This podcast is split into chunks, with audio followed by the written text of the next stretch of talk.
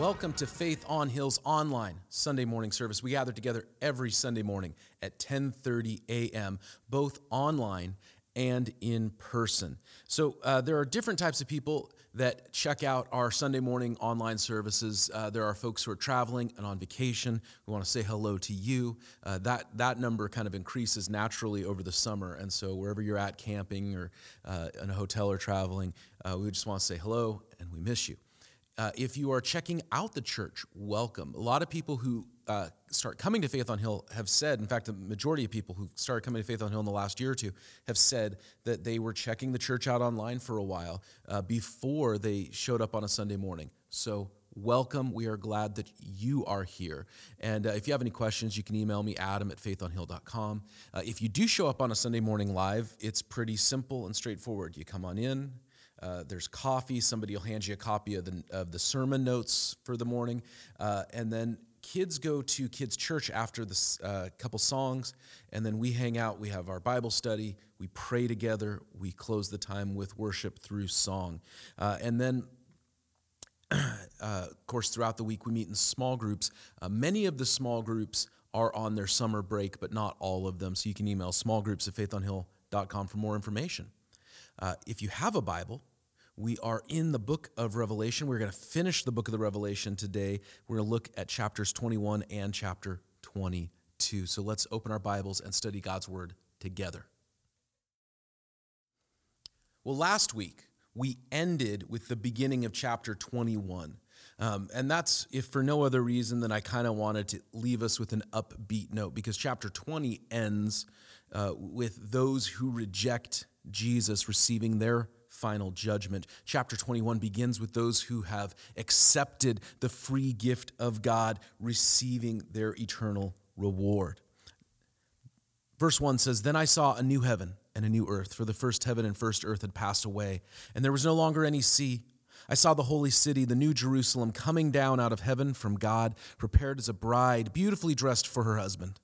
Then I heard a loud voice from the throne saying, Look, God's dwelling place is now among the people, and he will dwell with them, and they will be his people. And God himself will be with them and be their God. He will wipe away every tear from their eyes. There will be no more death, no more mourning or crying or pain, for the old order of things has passed away. He who was seated on the throne said, I am making everything new.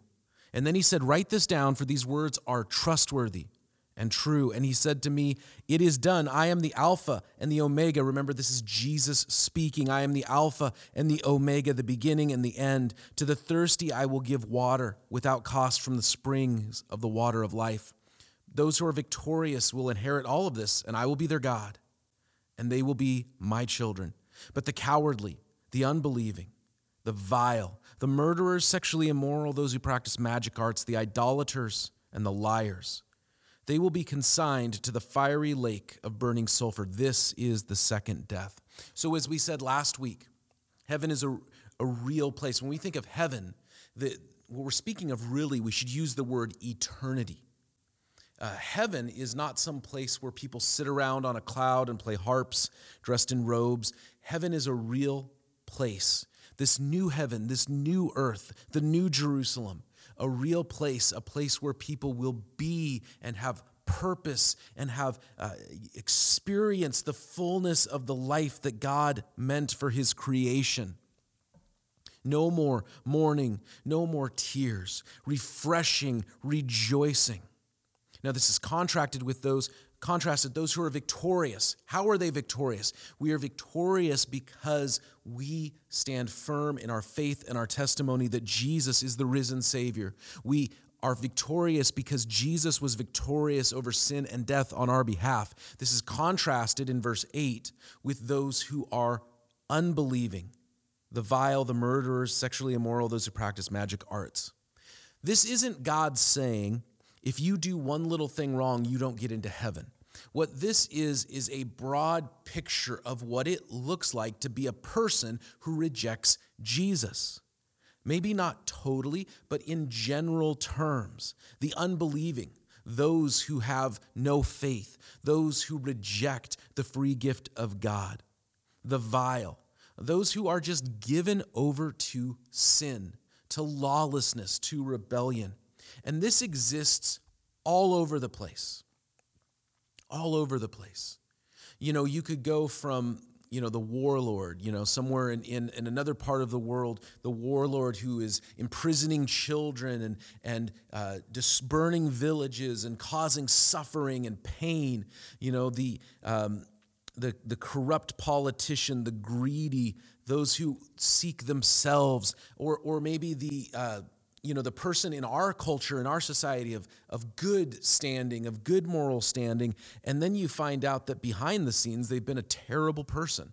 Um, you know you could listen to podcasts where where people talk about just realities of our, our culture and our world. I was listening to a podcast um, where a guy was talking about how in his 20s he had gone hitchhiking and as he hitchhiked across america he said there was this point about 10 minutes from wherever, if it was kind of known, like, I'll give you a ride to this place.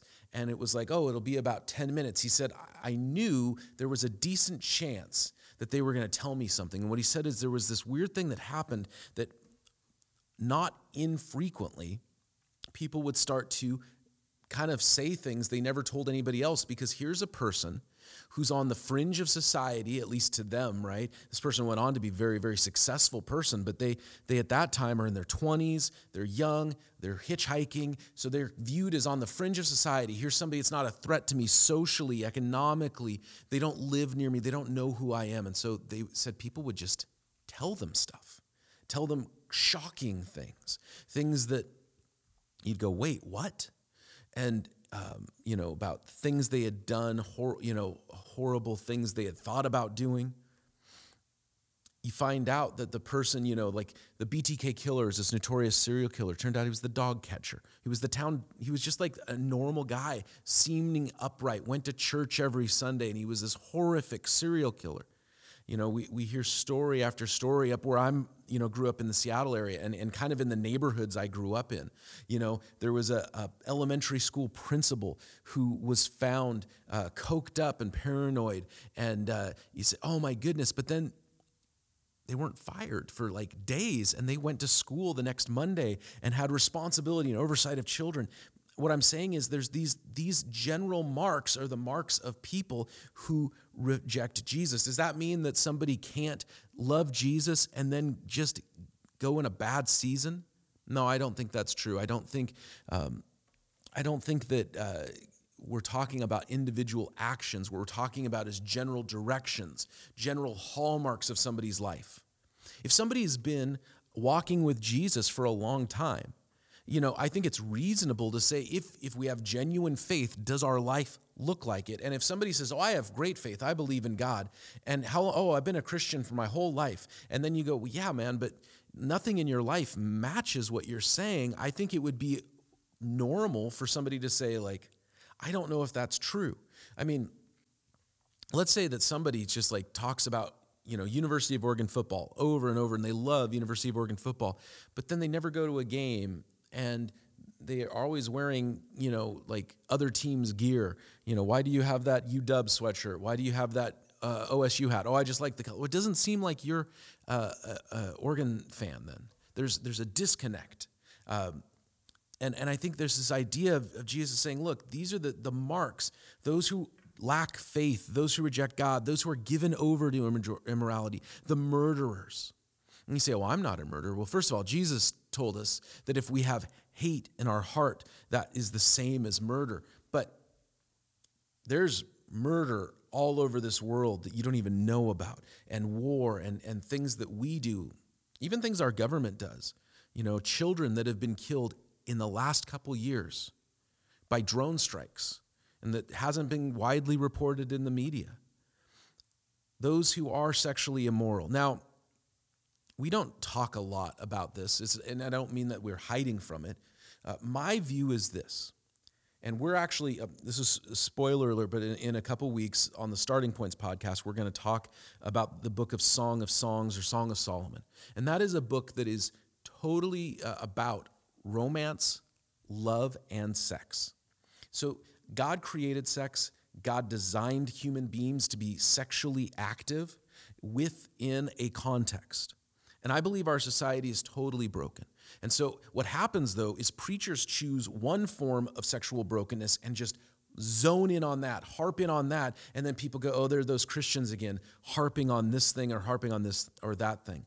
You know, you could say, "Oh, well, we don't do that. We're upstanding people." And then you find there's a whole different type of brokenness that's going on. So I'm just going to say in general, people are given over to unbelief. People are given over to, they're vile, so they're given over to just general uh, sin. People are murderers, whether they actually are murderers, whether they contribute to violence, whether they're just violent people, whether they're hateful people in their own hearts. Racism is murder. Uh, unforgiveness and hate is murder. The, these are all covered under this big, broad canopy. The sexually immoral, uh, you know, whatever that form of brokenness that takes.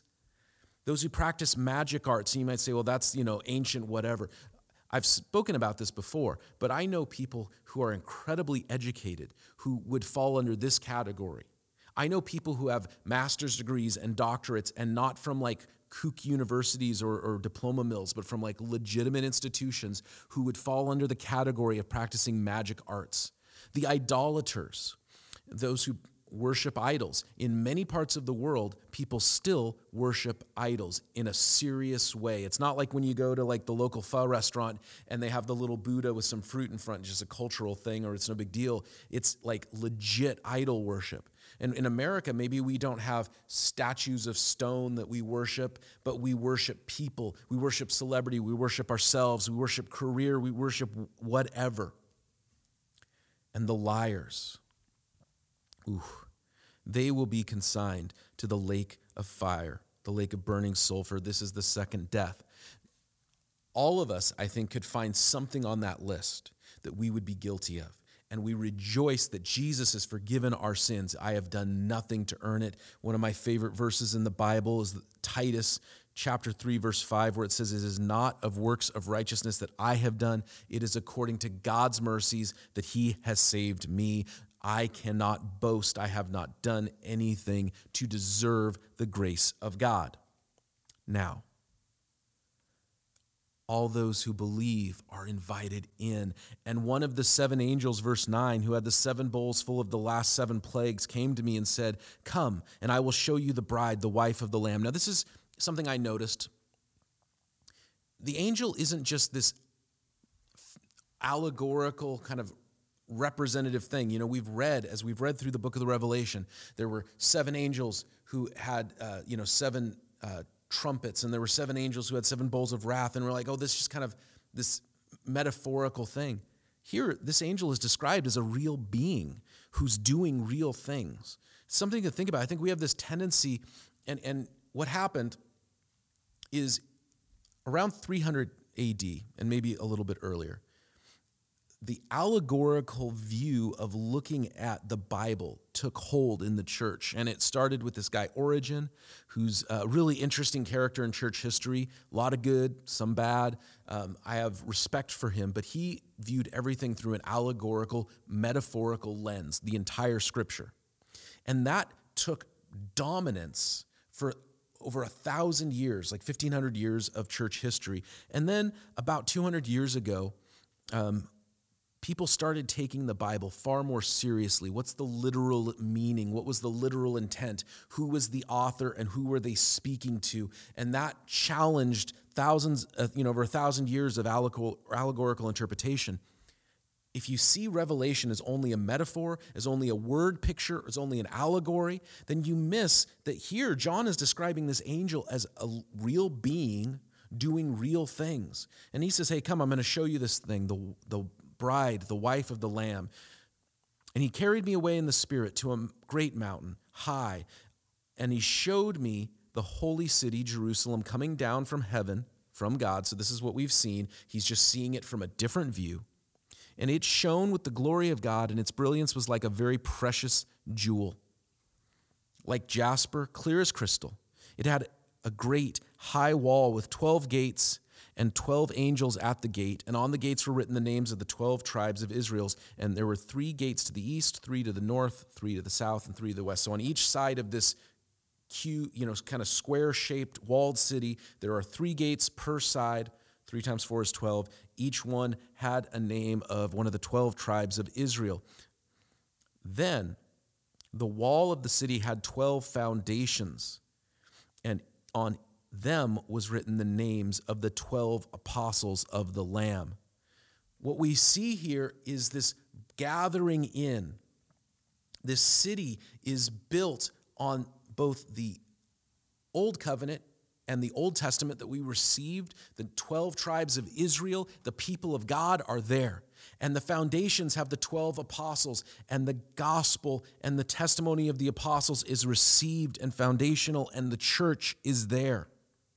Some people try to figure out, uh, you know, all these like details about, you know, which apostle because there was Judas, so he's gone. So is it Matthias or is it Paul? Which of the 12 tribes? Because there are different lists of the 12 tribes in different parts of the Old Testament. I don't care.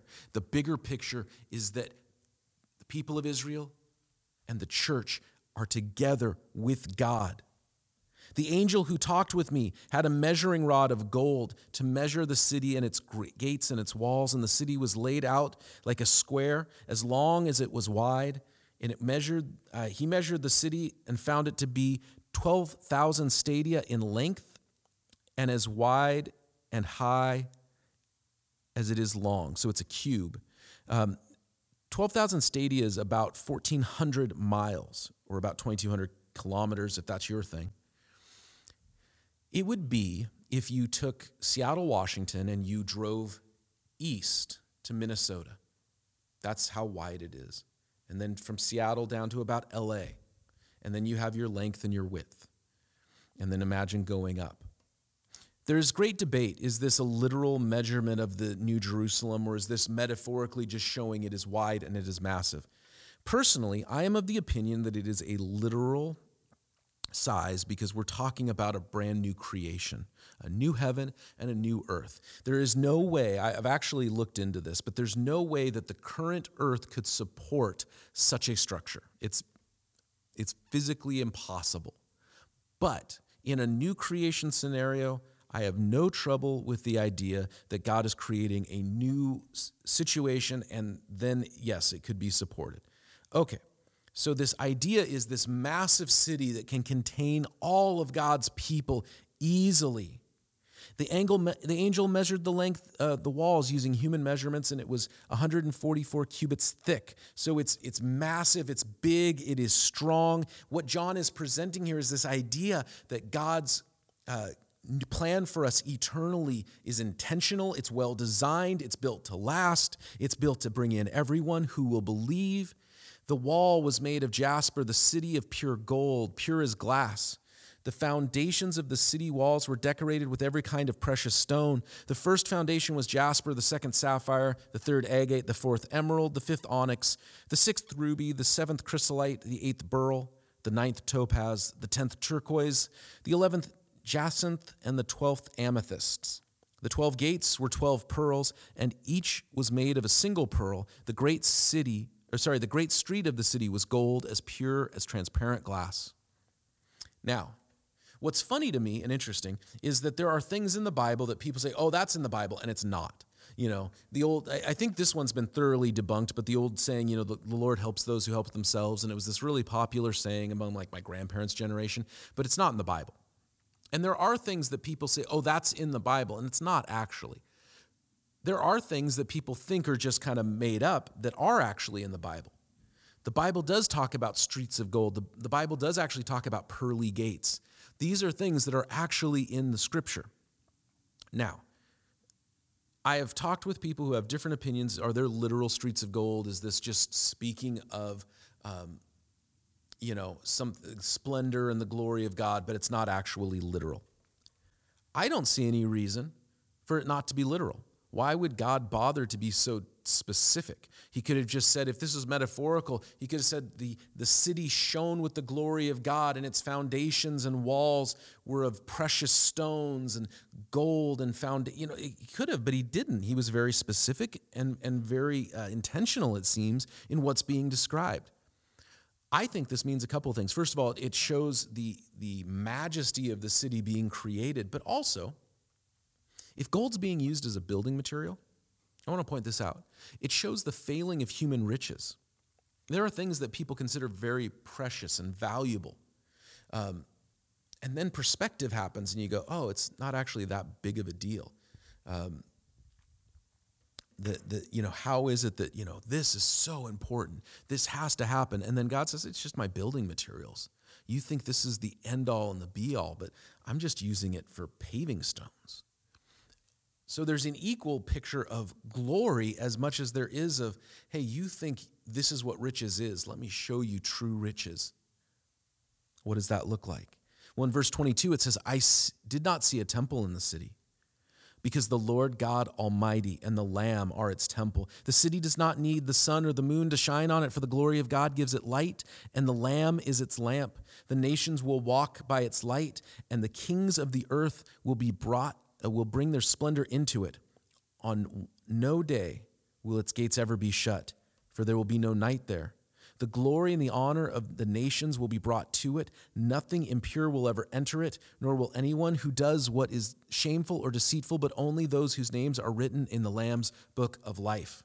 So, what John is saying here is what is the reward? It's the glory of God to be in a place that is safe. The gates don't need to be shut. In the ancient times, you know, you'd shut the city gates at night so no one could sneak in and rob and steal and cause trouble. You only had those who were supposed to be there. The gates don't ever need to shut. There is safety. Can you imagine being able to walk down any street in any place and have no concern? To be able to have children go this way and that way and, and there's no concern. That's what's being described here safety, security, trust, no brokenness. It also describes the nations and, and things happening outside of the city. It does make one wonder when we talk about purpose, is that is in this time there going to be a, a, sort of a, a creation of society as it was meant to be. And it's not just everybody hanging out in this one city, but, but God's building and designing. I'm very open to that idea. Verse 1 of chapter 22 says, Then the angel showed me the river of the water of life as clear as crystal, flowing from the throne of God and of the Lamb down the middle of the great street in the city. On each side of the river stood the tree of life, bearing 12 crops of fruit, yielding its fruit every month. And the leaves, and the leaves, oh, I'm sorry, I've lost my place here.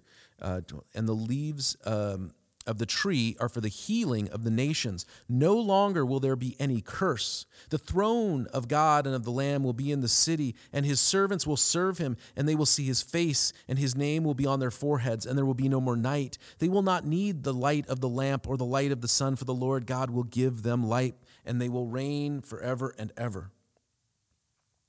We spoke last week, and I mentioned this idea of eternal refreshing, endless endless first day of summer break. And what I mean by that is this Jesus spoke at the beginning of chapter 21 about refreshing people from the springs of the water of life. Here there's this river pouring out, and this trees on the side of it, and those who eat from the trees will be healed and refreshed. This was the, the idea in the original Garden of Eden, the tree of life, was that, was that they could live and they could flourish and be refreshed and restored. You won't be bored in eternity. Human beings can only think in, in terms of like decay because we're living in that, right? We have a certain point where we're growing, we're expanding, and then we start to break down. And as our bodies get older, you know, aches and pains, and you know, you do something that when you were, you know, 10 years ago, that would have been fine, but now you take a little bit to recover, and it just gets on and on and on. But imagine being re- renewed and refreshed and not emotionally drained and not emotionally broken down, but healed and restored. And there, in the presence of God, there will be healing. I think we, we undervalue this idea of, of healing and restoration. Does God do a healing work in people's lives today? Absolutely. God physically heals, so we pray for physical healing. God heals relationships, so we pray for restoration of the things that are broken. God restores broken minds and broken hearts and broken bodies, absolutely, but sometimes we walk with a limp. You know what? Sometimes there's a scar. And here is the restoration of all things a world without the limp, a world without the, the chip on the shoulder, a world without the scars and the baggage that we bring with us. Then the angel said to me, verse 6 These words are trustworthy and true. The Lord, the God who inspires the prophets, sent his angels to show his servants the things that must soon place. Look, I am coming soon. Blessed is the one who keeps the words of the prophecy written on this scroll. I, John, the one who heard and saw these things, and when I heard them and I'd seen them, I fell down to worship at the feet of the angel who was showing them to me. But he said to me, Don't do that. So John tried to do that couple chapters ago. It happens again. I am your fellow servant, and with your fellow prophets and all who keep the words of this scroll, worship God. So even there, John is tempted towards idolatry. Remember, we said a minute ago that when Jesus was giving this sort of list, the murderers and the vile and the idolaters, it's not speaking of somebody who's doing a specific act, it's speaking of these general hallmarks, because here, John is giving himself to idolatry, and the angel saying, Hey man, don't do that, worship God. Then he told me, Do not seal up the words of the prophecy of this scroll because the time is near. Let the one who does wrong continue to do wrong. Let the vile person continue to be vile. Let the one who does right continue to do right. Let the holy person continue to be holy. So, what the angel says to John is two things. First, he says, Don't seal up the words of this scroll. And he's saying, John, you've been given this. You've been given this vision. You've been given this understanding. Don't hide it. Don't keep it hidden, don't keep it secret. Get it out there. And so he does. He writes this down, he sends it to the seven churches, and the seven churches distribute it as they are able. The second thing he says is, let the one who is wrong continue to do wrong. When in the Bible has it ever said that? If you're sinning, keep sinning. That's not what he's saying. What the angel is saying, and, and sometimes idioms, common phrases, you know, it's hard to translate. Like if somebody walked up to you and said, Hey, what's up, dog? We'd all get what that means. We'd all understand. Even if it's out of date or nobody says that anymore, we'd all get what it meant. But imagine trying to translate that into German or Swahili or Mandarin. There are things that just don't make sense in one language to another. So some of these things are hard to translate. What's going on here is that the angel is trying to communicate this idea. When the time comes, you don't get to choose if you are walking in rebellion to God and the time comes, whether you die, whether Jesus comes back, doesn't matter. There comes a point of no return. And if you are walking towards the holiness of God, then you will continue to do so. If you are walking in rebellion and rejection of God, then that's it. That's the choice you have chosen. There's no purgatory. There's no kind of waiting it out. There's no going to a lesser paradise. You either have accepted what Jesus has done and accomplished, or you don't, and you make your choice. As we saw at the end of last week, you make your choice to go to the second death, or you make your choice to accept the free gift of God, which is eternal life. Don't hide that. If you know the free gift of God, don't keep it hidden. If you've experienced the mercy of God, the grace of God, don't shy away from proclaiming it. Do not seal up the words of the prophecy of this scroll because the time is near. Do not seal up the words of the prophecy of your life because the time is near. Then Jesus says, Look, verse 12, I am coming soon, and my reward is with me, and I am, will give to each person according to what they have done. I am the Alpha and the Omega, the first and the last, the beginning and the end. If you walk in rebellion, Jesus will give you the fruits of rebellion, the wages of sin, death. If you walk in faith, then in faith, Jesus will reward you and me for whatever we have done that God has called us to do. God's called you to pray, you will be rewarded. God's called you to serve, you will be rewarded. God's called you to care, you will be rewarded. God's called you to forgive, you will be rewarded. That is the promise that Jesus is making. Blessed are those who wash their robes, that they may have the right to the tree of life and go through the gate of the city. How do we do that? We are washed. I, I, it's, it's it's cliche at this point because it's in all of these old songs that church people used to sing, but you're washed in the blood of the Lamb, that Jesus has cleansed us, has made us new, and that is how we enter the city. But outside are the dogs, those who practice the magic arts, the sexually immoral, the murderers, the idolaters, and everyone who loves and practices falsehood. I, Jesus, have sent my angel to give you this testimony to the churches. I am the root and the offspring of David the bright and morning star. The Spirit and the bride say, Come. Let the one who hears say, Come. Let the one who is thirsty come, and let the one who wishes take the free gift of the water of life. The Spirit, that is God Himself speaking to all people. I believe that the Holy Spirit of God speaks to each and every person. Do I understand how this works? I do not claim to understand everything about this, but I believe from what I understand from the Scripture that God the Holy Spirit speaks to each and every person and says, Consider Jesus. Turn from your sin. What you're doing isn't working. What you're doing is actually wrong. And each and every person responds to that prodding from the Holy Spirit. When the Holy Spirit says, Come, each and every person responds. And the bride, the people of God here on earth say, Come. Come see Jesus. Come Consider what God has done. Come and look on the Lamb who was slain. That invitation is there. And the one who hears, that's you and me, are called to say, Come. Once we hear and we respond, then we are called to say, Come on in. Consider Jesus. Look at what's going on.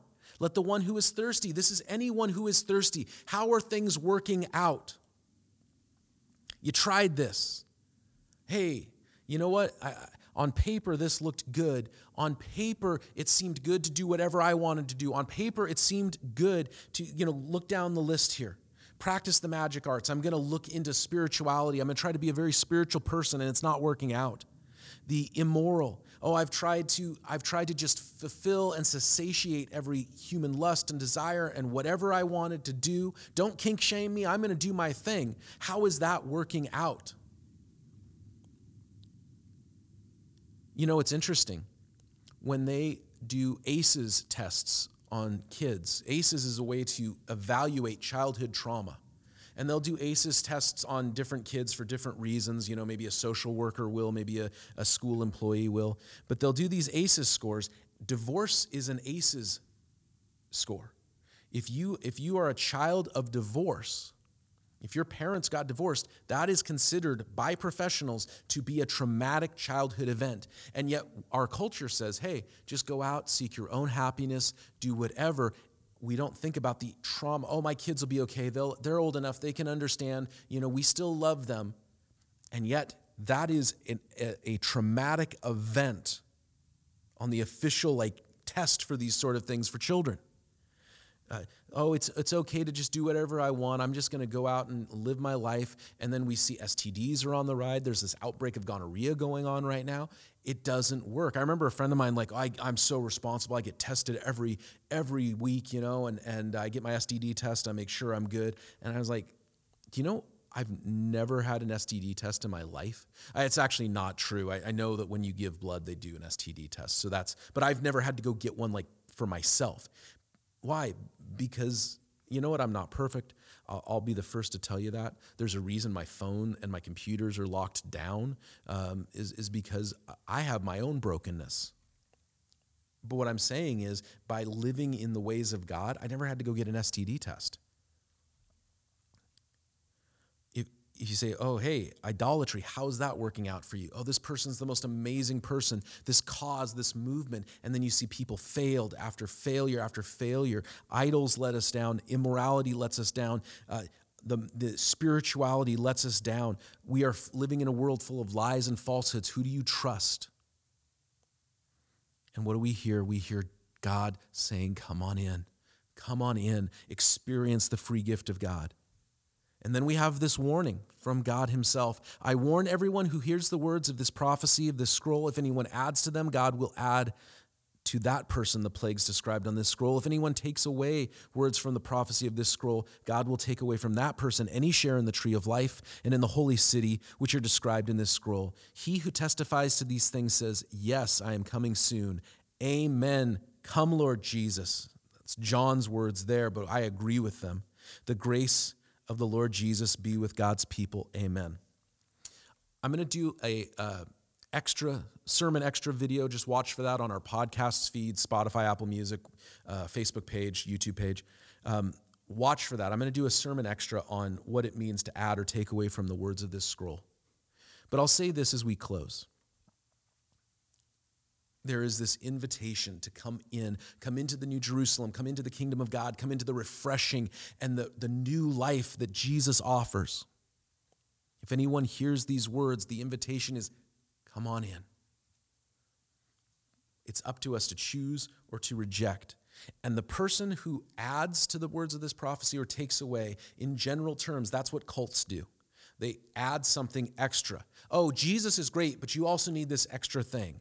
Oh, you know what? The Bible's great, but we're going to take away this thing that we don't like, and then we're going to live according to our own ways and then pretend it's Jesus. That's the basic idea of what that's getting across. That as we hear these things, as God is speaking to us, as this, as this testimony has been offered, we accept or reject. That's the choice we make. We live in the ways of God through the power of His Spirit by the grace that He has given us, or we live in the ways of the world and our own self desires, and it leads to death. Friend, the invitation is there, wherever you're at, to say yes to Jesus or to say no. And I pray that you say yes to Him wherever you are at right now you say yes to Him, and then you don't hide what God has done, but you take this prophecy of your life. Prophecy just means to speak the word of God. You take what God has done in your life, and you tell whoever and anyone and everyone that you can what Jesus has done. God bless you. We'll see you this week in the small groups. Uh, check our podcast feeds for more content, and we'll see you next Sunday morning at 10:30 a.m. as we continue to study God's word together.